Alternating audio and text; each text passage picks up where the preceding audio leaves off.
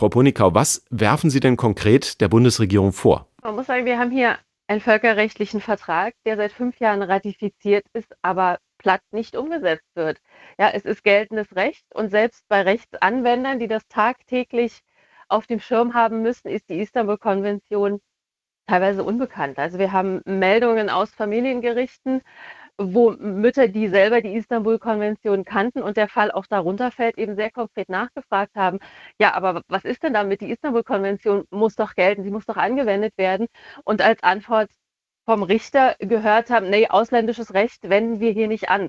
Ja, und viel mehr muss man dazu dann schon auch gar nicht mehr wissen. Die Bekanntheit ist schon bei Rechtsanwendern äußerst gering äh, und insofern kann man sich auch vorstellen, wie es dann in der normalen Gesellschaft ist. Haben Sie da irgendeine Erklärung dafür, warum die Istanbul-Konvention immer noch so unbekannt ist? Zum einen ist es natürlich sehr sperrig vom Namen. Ne? Istanbul-Konvention ist ja schlicht danach benannt, wo der Ort der Zeichnung war. Das ist ja auch üblich bei solchen Konventionen. Aber der Name und der Inhalt haben ja gar keinen Bezug zueinander. Ja? Und erschwerend kommt noch dazu, dass die Türkei ja nun auch ausgetreten ist. Insofern ist es so auf den ersten Blick schon nicht zu erkennen, was eigentlich dahinter steckt. Aber es ist auch keine Kampagne in irgendeiner Art und Weise gefolgt. Die Berichterstattung dazu ist ziemlich dünn, muss man tatsächlich sagen. Und in der Gesamtbevölkerung wäre es einfach notwendig, das auch zu erklären. Ja, das ist ein dickes, dickes Buch. Das sind sehr, sehr viele Artikel, die auch teilweise etwas sperrig geschrieben sind, die gar nicht auf den ersten Eindruck leicht zu verstehen sind. Es sind sehr viele Artikel. Dazu wäre es einfach notwendig, eine Kampagne zu fahren, um überhaupt zu erklären, was ist das und was haben wir davon und was soll das überhaupt? Dann kommen wir nochmal zu Ihrer Kritik an der Bundesregierung. Was sollte denn die Bundesregierung aus Ihrer Sicht ganz konkret tun? Na, letztendlich haben wir den Grevio-Bericht, also das Expertengremium des Europarates hat ja sehr deutliche Vorgaben gemacht, was notwendig ist. Auch das Vertragsstaatenkomitee ist dem ja gefolgt. Und letztendlich muss hier tatsächlich irgendwann mal angefangen werden, Nägel mit Köpfen zu machen. Und das je schneller, je besser. Wir haben sehr deutlich von Grevio angemahnt bekommen, dass der Gewaltschutz in Deutschland ein großes Problem ist, die Verzahnung zwischen dem Strafrecht und dem Familienrecht nicht funktioniert.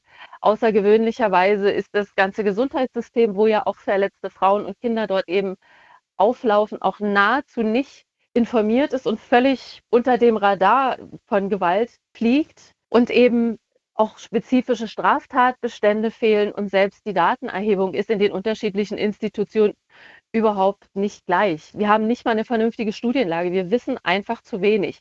Wir haben jetzt immerhin die Berichterstattungsstelle eingerichtet bekommen äh, beim Deutschen Institut für Menschenrechte, aber das ist natürlich viel, viel zu wenig. Wir müssen da voranschreiten und da muss auch tatsächlich Geld in die Hand genommen werden, um das durchzukriegen.